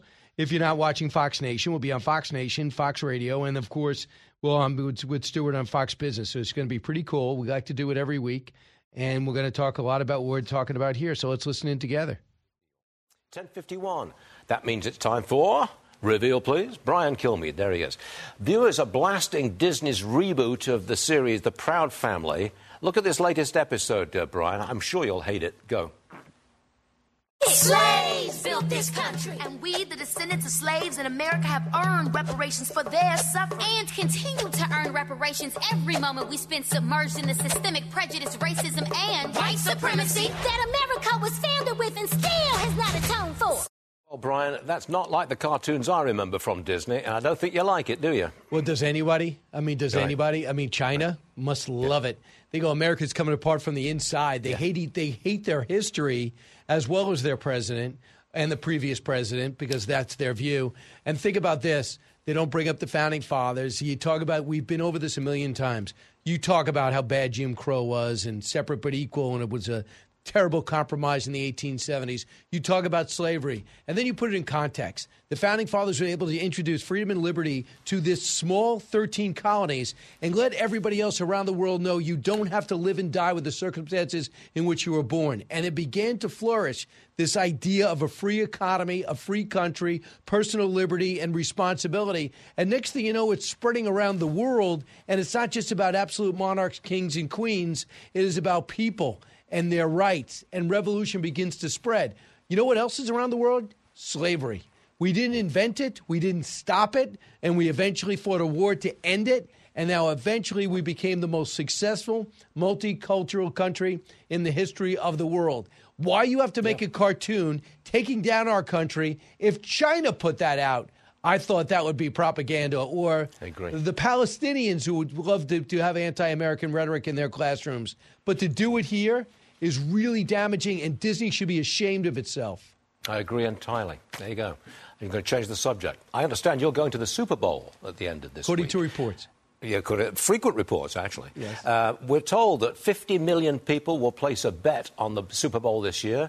A total of $16 billion expected to be wagered. I know you. Go, are you betting on the game? No. I, under, the point spread is one and a half. Are you betting? No, uh, and I, I, appreciate the fact this is a revenue stream for states and for people and for business. I, I get it, but to me, I, I, see the I see a big downside to this, and I think sooner or later we're going to be on this show talking about people being compromised in games because so much money's at stake. I know we're trying to build up firewalls, and I understand that you know which Las Vegas shouldn't have a monopoly on it or Atlantic City, but now we are so obsessed with betting. I'm more of a purist. I actually like sports. I want to root for a team. I don't want to root. I even have a problem to a degree with fantasy when you're rooting for a player, not a team. So I think that people want to be involved. They want to be competitive. I get it. But for the most part, I do like the idea of pure sports and competition. That's a fair point. Fair point. By the way, did you see uh, Belichick uh, being very nice about uh, Tom Brady? I think he called him a goat. Is, is that the reversal of their supposed relationship? No. My hunch is this. He's not the most demonstrative guy, period, but he gets respect to people. My sense is when you're a drill sergeant, you might have great respect for people underneath you, but your goal is to keep them safe and make your team win, meaning armies. Same thing with sports. Belichick's like, the last thing I need is have a star cast and a everyday cast. So he actually – humanized him in his way, getting the most out of him on making him never feel comfortable. You can do better. You know, I'm going to keep pushing you. If you make a mistake, I'm going to call you out in the middle of the tape room in front of the offensive linemen and your wide receivers. And what happens is people say, man, he treats you exactly like he does me. And that was his philosophy that worked for 20 years. And don't diminish Bob Kraft's role in this because he was the one keeping these guys apart, letting them work together, making each other get better. And ultimately, fundamentally, I think there's mutual respect. My sense is within 10 years, they'll be best friends. Okay. Uh, Super Bowl 57 as this Sunday, February the 20, the 12th. 6:30 p.m. Can't you do something, Brian, about getting the time uh, earlier in the day? Because a lot of people, I can't stay up till 11 or 12 o'clock at night to watch this. I'm going to do it better. Either make the game Saturday, or make give uh, America off Monday, and we'll uh, and we'll give back uh, we'll give back a holiday. You know, we'll, we'll figure out something to give back. Nice try, son. Right, nice and try. just give us off Monday because okay. it has become a national day of celebration, even if you're not okay. a football fan. Okay, well, we wish you the best in uh, Super Bowl uh, 57. We'll see you later. On the right. show coming up. All right. Uh, listen, I told you to stay by, and you did. Linda, you're in St. Louis. Hey, Linda. Hi. Um, I, I have a question. So, if one balloon is deemed non threatening and it's a risk to the civilians on the ground, what if China sends 25, 50, 100 balloons at the same time across America? Then it's really going to be dangerous for um, the civilians on the ground. Are we just going to stand by and let? I mean, at what point do you stop balloons? Linda, I think the next one that end gets blown up, no doubt about it. I don't. I think there's so many more questions and answers, but our next opportunity could be in a couple of days. There's another balloon coming our way. And by the way, if you if you're another country, even Canada, why is Canada not taking out a balloon? This is your what would China do? If we had an American balloon floating over China, what do you think they would do? Two seconds blown up. Two seconds. Instead, we wait six days. Actually, January 21st is when we detect it launching from China, and then it comes by 24th in Alaska. Then it goes down the Canadian coast into Montana. That's never going to happen again. But you're right. They're testing all types of different things to get uh, inside our society, and we got to start rallying against it. We have a rallying cry. We have a common enemy that could bring the country together. That is the goal. Hey, don't forget, watch One Nation, even though it's only Tuesday, coming up Saturdays at 8 o'clock. And I'll be at the Super Bowl starting this Friday. Don't move. From high atop Fox News headquarters in New York City, always seeking solutions, never sowing division. It's Brian Kilmeade. Not sowing division intentionally, but I do give my opinion, and that sometimes does divide people. Uh, we'll come to you from 48 to 6 in Midtown Manhattan, heard around the country, around the world. Uh, this hour, I'm going to be joined by uh, Congresswoman Elise Stefanik. Uh, she has emerged as a real leader on the right, big time. Uh, House Armed Services Committee uh, chairperson, House Intelligence Committee too, and House Republican Conference chair. So she's third in charge, uh, third most powerful. So it'll be great to talk to her. Also, a major power player in New York. Where, uh, on a side note, the the governor just asked the city for five hundred million dollars, and the city goes, "Nope, we're out of money, thanks." So New York taxes you to death they just tell the millionaires you can leave if you want to, and then they wonder where the revenue is gone. And they also don't have people feeling safe enough to ride the MTA, the subways or buses, and they wonder why the revenue's down. You didn't make it safe. You cut back the cops. And guess what? You now you're 3,000 short minimum. And a lot of people say, you, are taxing me to death. I worked hard to keep my money. I don't want to give away six out of every $10 I make. I'm going to go somewhere else. And they did. So let's get to the big three. Now, with the stories you need to know, it's Brian's Big Three. Number three. We had Tubman, Turner, Frederick D. Then they say Lincoln freed the slaves. But slaves were men. And women. And only we can free ourselves. Emancipation is not freedom. Jim Crow, segregation, redlining, public schools feeding private prisons where we become slaves again. That is uh, some of the rhetoric do we hear coming from Disney. They've gone woke and they're weak woke with a cartoon version of the 1619 Project, and weak when it comes to China. Slave labor being taken out of their dialogue and Tiananmen Square reference being taken out of The Simpsons. This company's going up in flames. Number two. What he needs to do is tell a story. Joe Biden is an amazing storyteller. I mean, you sit in the Oval Office and he can storytell for six hours. He needs to do that. The other piece that's super important for him to do tonight is to draw a contrast. It's not a political speech, but he needs to draw a contrast, and I expect he will, between his agenda, give him more time, I'm still working at it, guys, and the chaos people see on the other side. Yes, Joe can tell a story, most of which are not true and never happened. Uh, State of the Union address tonight. When you do, what do you want to hear? Is anyone really listening? Is it time for the Joe to basically say, I'm running for re election? The question will it be with Kamala? Are the Dems stuck with the ticket? Number one. You've known about the balloon program for some time. Has it always been your view to shoot down a Chinese spy balloon, or was it only because it became public? Oh, no, it was always my position.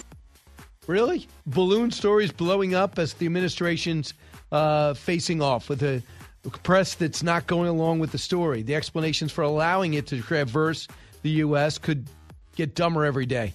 And their quest to bring Trump into this conversation has not got traction. We wait and watch to see what China will do next and what we can fish from the ocean. So what are what is going on, uh, and what are is he president going to say tonight? I hear he's going to do it, make a passing reference to China. My fear is he's going to say how tough he is that he blew it up over the ocean after it went 4,000 miles. Democrats might not want to be photographed or with video standing up cheering that, but they won't have a choice. The White House, uh, House spokesperson said this President Biden will show the American people his plan to build an unprecedented deficit reduction his leadership has already delivered by having the richest taxpayers, big corporations, pay their fair share. By the way, the corporate tax rate was finally brought down to a competitive rate. It's not rich people getting richer. It is major companies who hire people who might make entry level salaries to multimillionaire executives and vice presidents on down. It was brought to a competitive rate to bring business back. Number two, when people talk about the previous tax rates being uh, diminished under President Trump, one point. That is it. People look at the tax rate. They're just so used to saying tax breaks for millionaires and billionaires. They've, they're getting people to believe it. It's just not true. So Joe Biden has got this balloon story that's overwhelming everything. Prior to that, it was a classified document story, which suddenly, miraculously, they're going to brief the Intel Committee and the Judiciary Committee sometimes in the next couple of days. Why? Because they want to get this out of the headlines and they want to focus on the president's agenda. Byron Donalds is not somebody that I think that can be won over. Cut 17.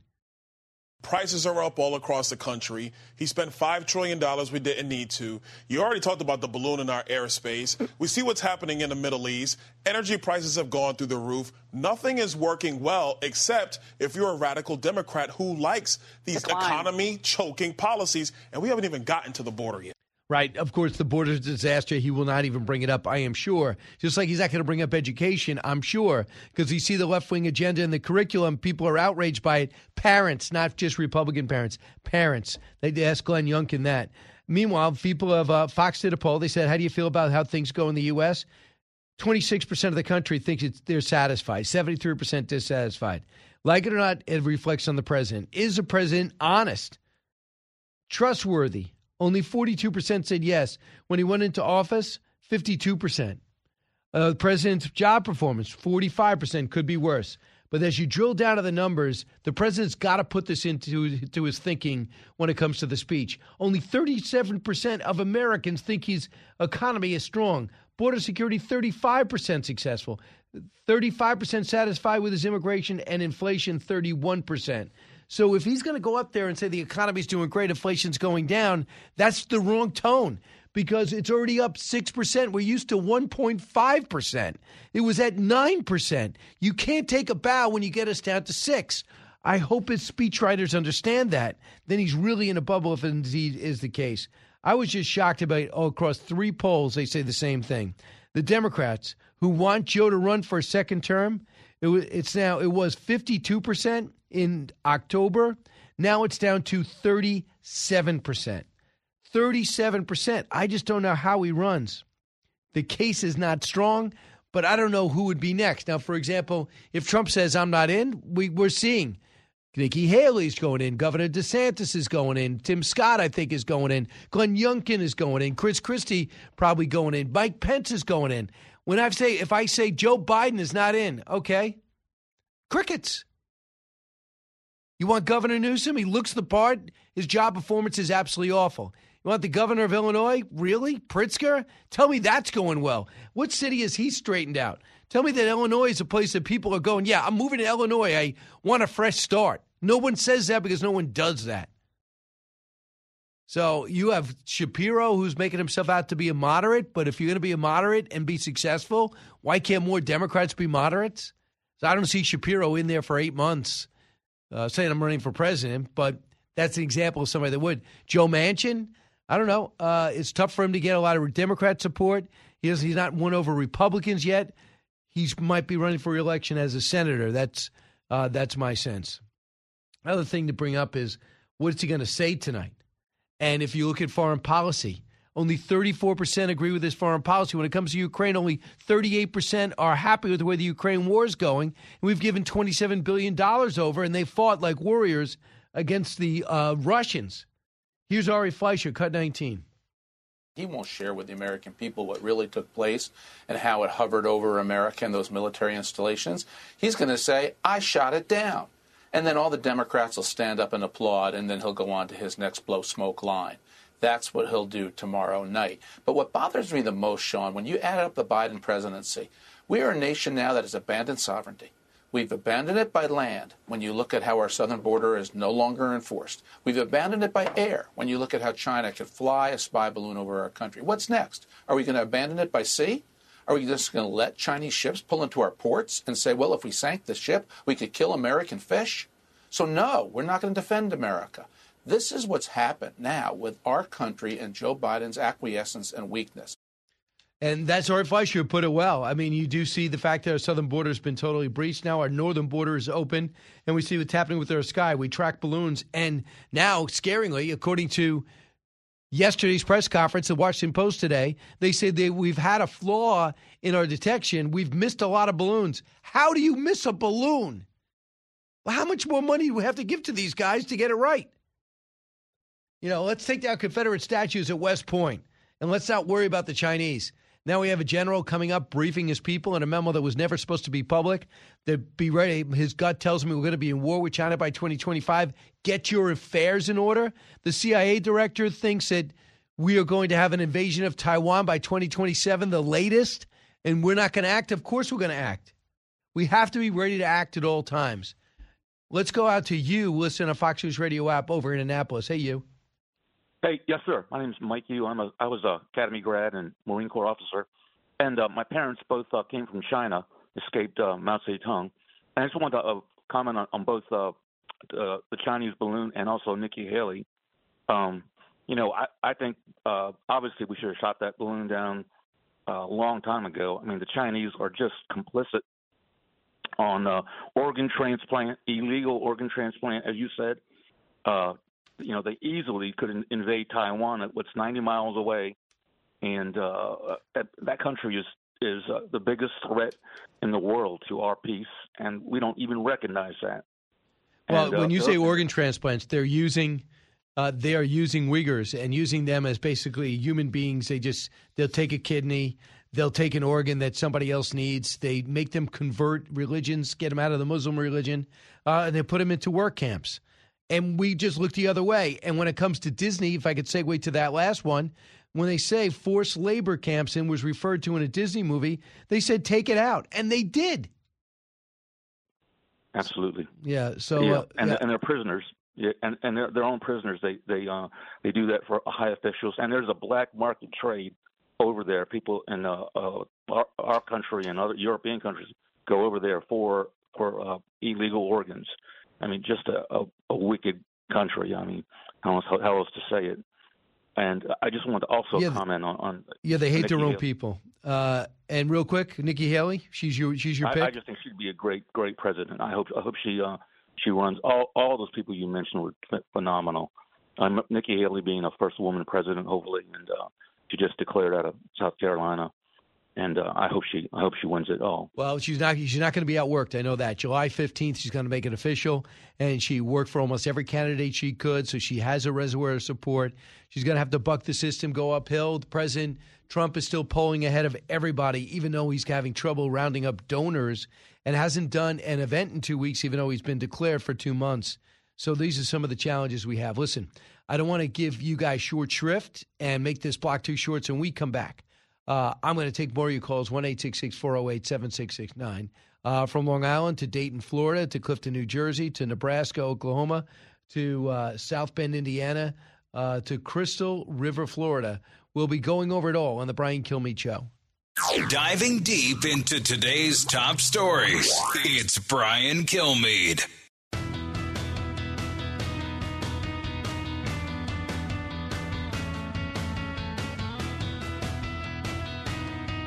The more you listen, the more you'll know.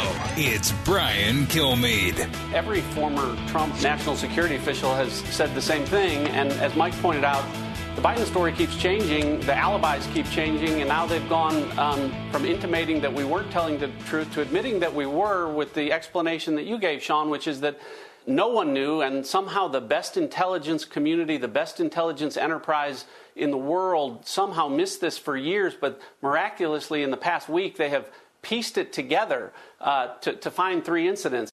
So this is what we got to do, and that is John Ratcliffe saying, "Stop blaming the previous administration for allowing balloons to come into the breach this country's perimeter or airspace because no one has any record of it." Mike Pompeo, John Bolton, President Trump, nobody, Robert O'Brien, nobody's got any record of it. Now you say the explanation now is well, we didn't have the equipment to detect balloons. Really? Okay. No one's buying that. Here's what I love about what, what President Biden's done. The CHIPS bill, it sends a big message to them. No more uh, high tech in that country. I love that they built out that that base in Guam, first time in a long time. I love that they secured a huge base in the Philippines because the Chinese were infiltrating in that area. And now we have to send a big message and start pressuring big business and say, listen, we're long term. This is going to be our enemy. You don't want to be stuck with your manufacturing base in that country. I don't care how cheap they say they can build the goods.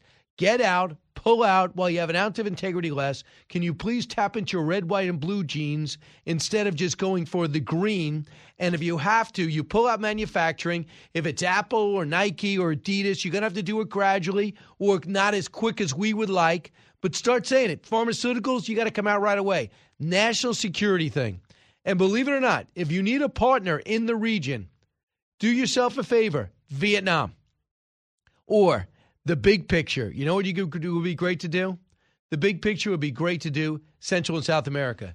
If you see some of the people that have come through our border, hardworking people that do such great things, willing to work with their hands and got some skills, you teach them man- the manufacturing basics and you keep everything in our hemisphere.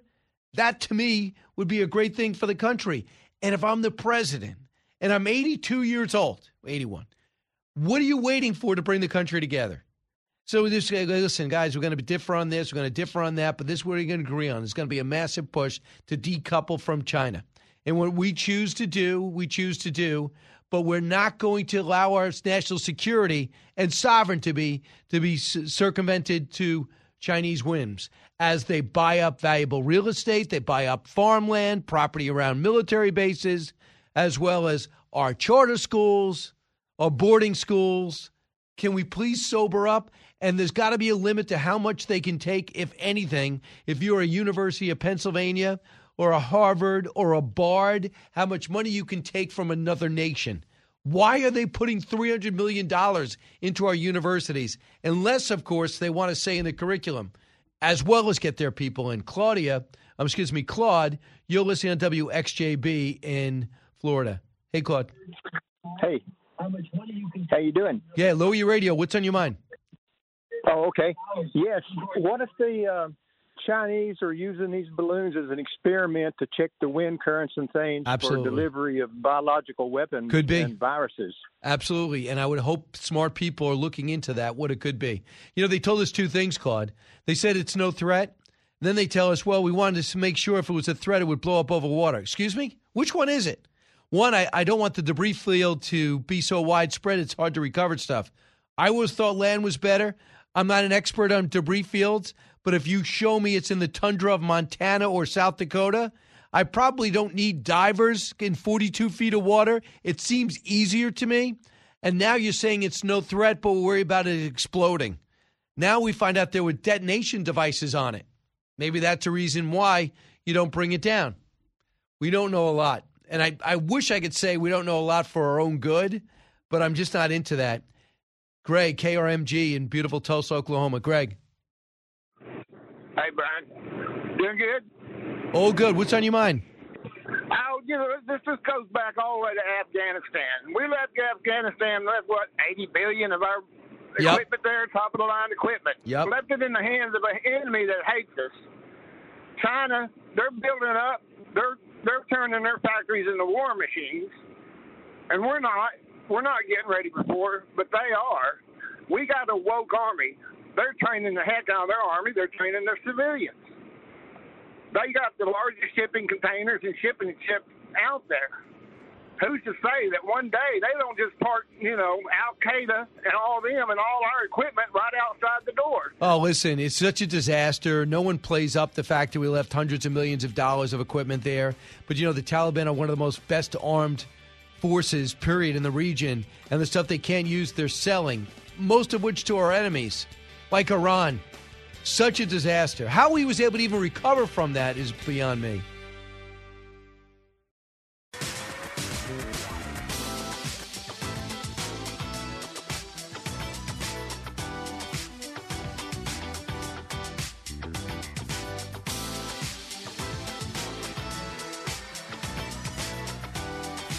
If you're interested in it, Brian's talking about it. You're with Brian Kilmeade. This country was built on slavery, which means slaves built this country. Tilled this land from sea to sea to sea. First there was rice, tobacco, sugar cane. Then Whitney did his thing and cotton became king. And we were its soldiers, four million strong. Fighting for America's freedoms, even though we remained America's slaves. Built this country. The descendants of slaves continue to build it. Slaves built this country. And we, the descendants of slaves in America, have earned reparations for their suffering. And continue to earn reparations every moment we spend submerged in the systemic prejudice, racism, and white supremacy that America was founded with and still has not atoned for.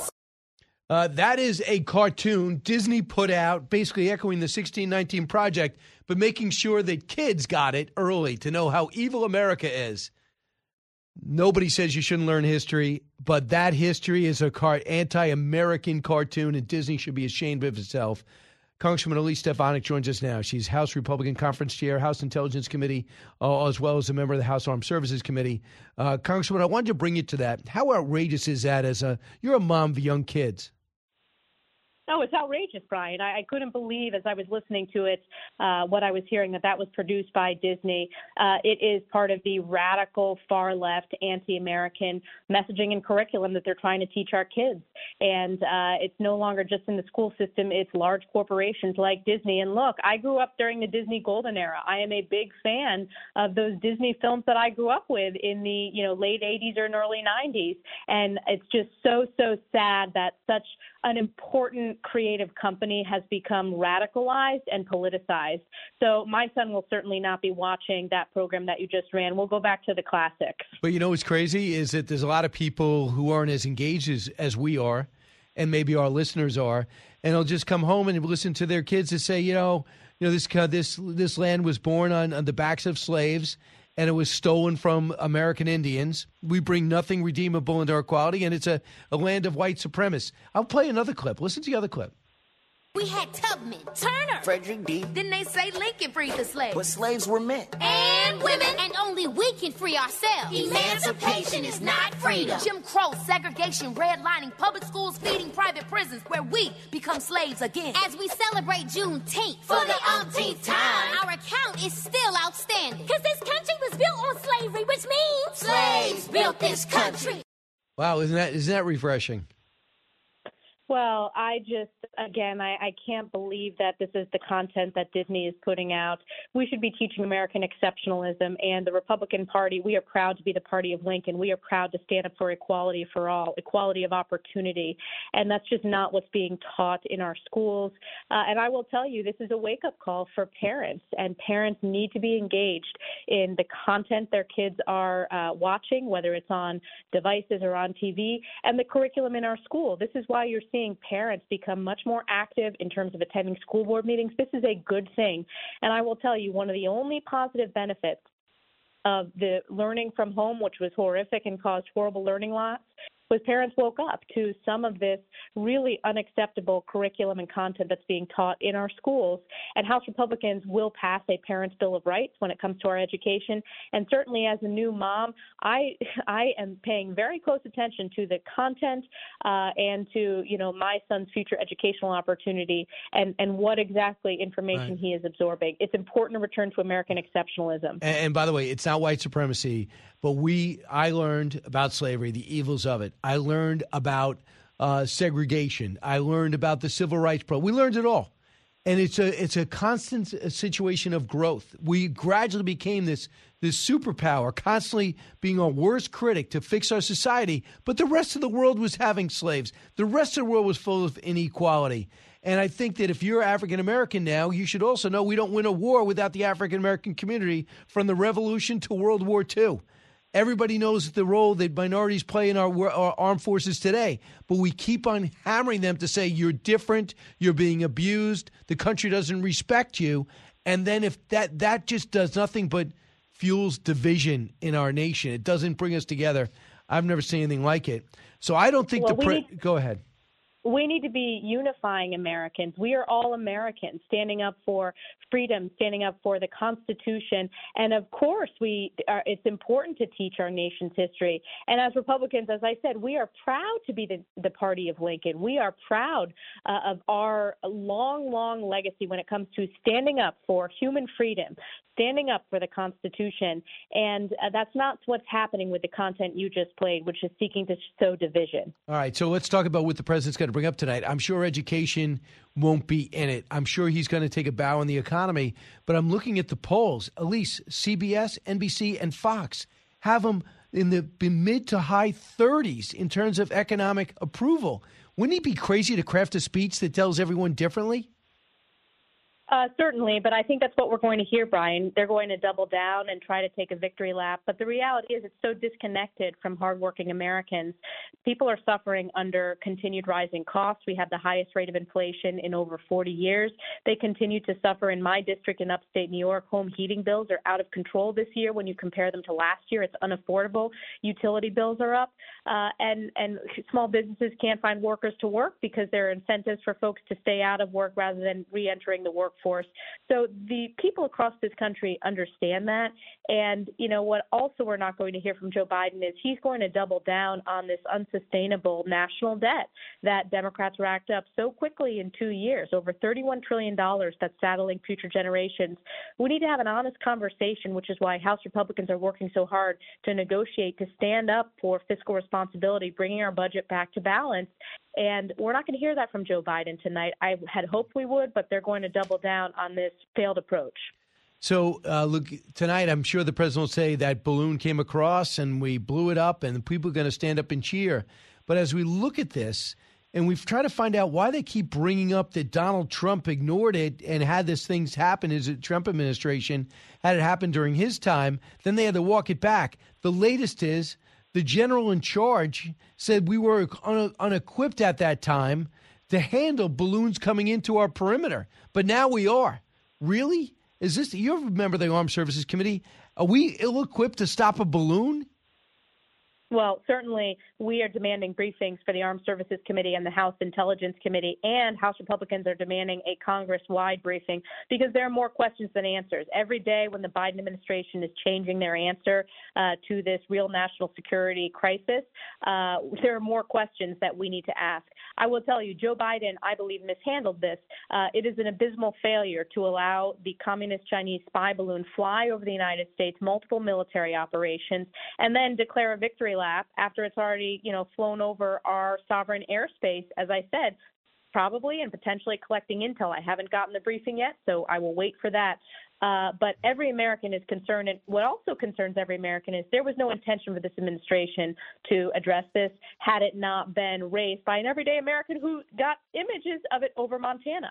The governor of Montana, former colleague of mine, Greg Gianforte, he was not even informed by this White House, by the Biden White House, until it had been miles into Montana airspace. So that's got to be discouraging. Uh, you know what? Also, when you talk about the border, the, we might as well be a border state here in New York about the way this is issue. This issue is raging. Uh, there's 42,000 people here minimum. Uh, some bust, some just showed up. We have no place to put them. The, we have this Brooklyn terminal nobody wants to go to. Now we're starting to bust people on New York taxpayer dollars into Canada. What what's going to be the resolve here? Because now New York City wants New York, New York State wants New York City to write a $500 million check, and New York City says, we're broke. How bad is it here? It's a crisis, and House Republicans have been hammering away at this crisis. And we have the most secure border in modern history not that long ago under President Trump. And look how quickly this unraveled. This is a direct result of the policies and executive actions of Joe Biden. And every state is a border state, Brian. It, it has been. Uh, if you look at the fentanyl overdoses across America, they continue to skyrocket. The vast majority of that is pouring across our southern border. We are we also are fundamentally a country based upon the rule of law, and that's clearly not the case uh, with how Biden has mishandled uh, this border catastrophe. And you talk about every part of New York State being a border state. That bus from New York City going up to Canada, that goes right through my district up the Northway, and it's paid for by the taxpayers. Hardworking families should not be footing the bill. We need to secure the border. House Republicans will bring a border security package to the floor. It's one of our commitments to America. And we need to fix our legal immigration system. We should not be incentivizing Right. illegals to continue to pour into this country. I got to get two more issues in. We're talking to Congresswoman Elise Stefanik of New York, uh, member of the leadership, and she's of course going to be in attendance with State of the Union tonight, which we're going to be covering here on Fox. So let's talk about the next balloon. There's a balloon right now heading our direction from Central America. Don't you believe you need to be briefed on this? And is there anything short of blowing it up that you'd accept? Uh, well, certainly we need to be briefed on this. And uh, again, we are anticipating that briefing. We are demanding those briefings, and it's not time for excuses. We need to hear specifically what the plan is to protect our sovereign airspace and to make sure that no intelligence is collected by the Chinese Communist Party. Remember, Brian, it was House Republicans that set up the Select China Committee, and we did actually get 100 Democrats who voted with us to set that up. It's sad that you know a lot of Democrats voted to oppose that, but this is our greatest adversary when we're considering what my generation is going to face in the 21st century. So uh, I will tell you, China is testing this president, and this president has failed. He is asserting weakness on the global stage, and again, we would hope to see strength, and we're just not seeing that. All right, uh, this uh, this political weaponization committee. Uh, you're chairwoman, uh, Congresswoman Stefanik, on this, uh, and I think Jim Jordan is doing this. Is he chairing it as well? Well, I'm the chair of the conference. I'm a member on that committee. Jim Member of the Jordan is leading the, Oh, okay. the political weaponization, but I'm a member appointed to it, and this is some of the most important work that House Republicans will conduct because these agencies are going after innocent Americans just because they're conservative beliefs, because they happen to be Republicans. Look at the double standard. If your last name happens to be Clinton or Biden, crimes get brushed under the rug. And hardworking Americans know that. We need to address and root out this rot that has happened in these federal agencies and expose this. Transparency and sunlight is a good thing for every American, no matter what your partisan affiliation is, and this needs to be addressed. It would be. And what can we expect? Because it's such a general term, but I think you're going to be leaning towards seeing the FBI, finding out what's going on with the FBI. And how many whistleblowers do you understand have come forward to say they're willing to testify?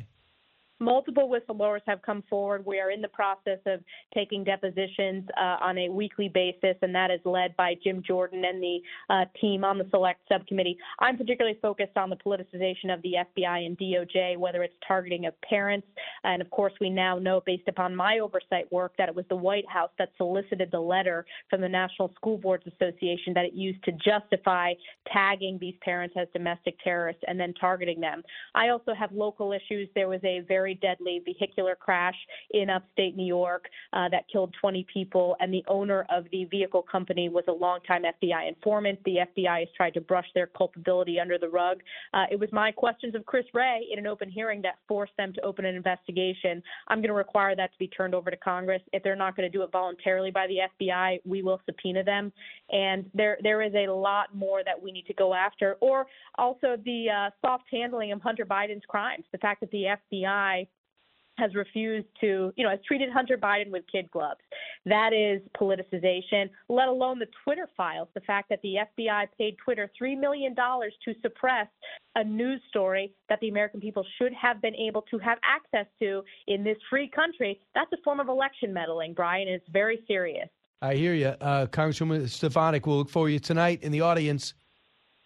Thank you. All right. Uh, thanks so much. When we come back, we'll be able to take your calls and find out if there's even more to know. Brian Kilmeade Show. Don't move. It's Brian Kilmeade.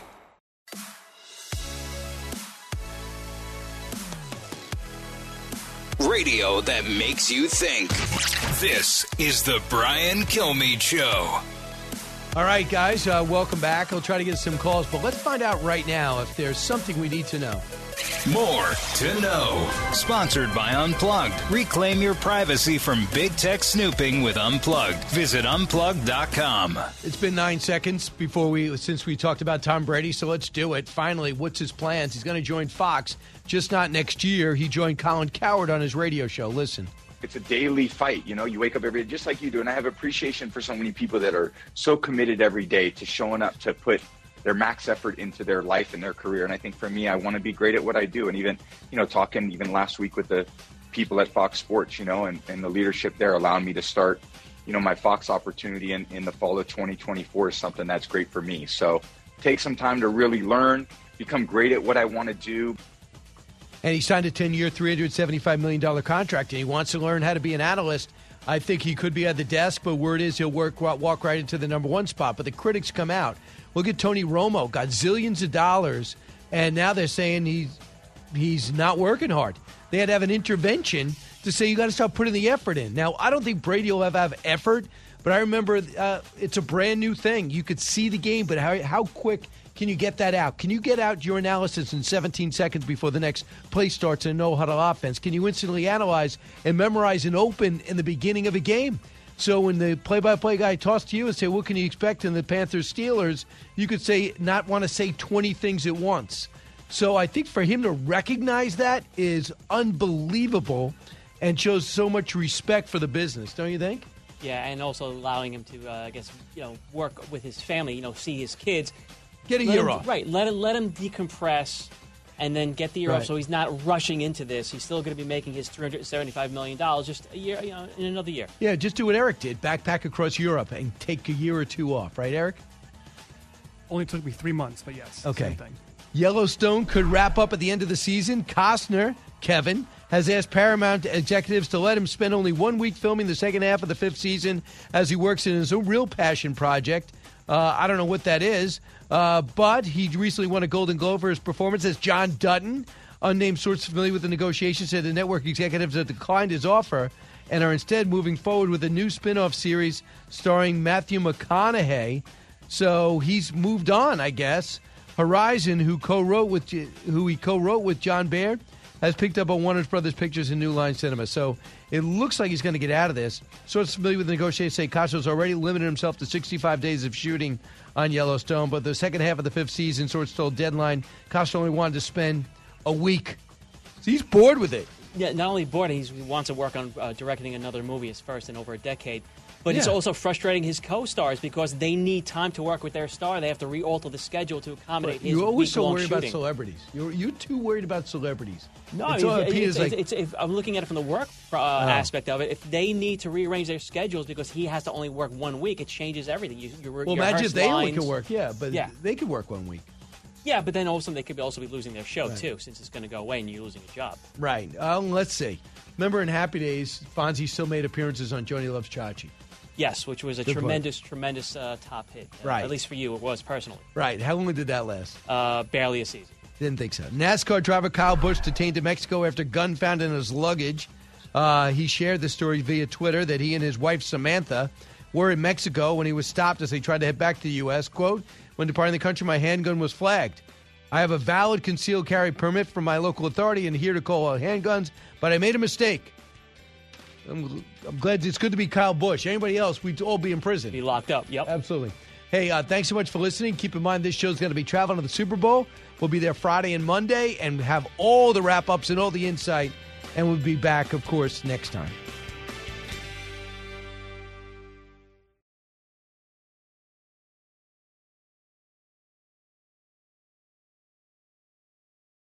From the Fox News Podcasts Network. I'm Janice Dean, Fox News senior meteorologist. Be sure to subscribe to the Janice Dean podcast at foxnewspodcast.com or wherever you listen to your podcasts. And don't forget to spread the sunshine.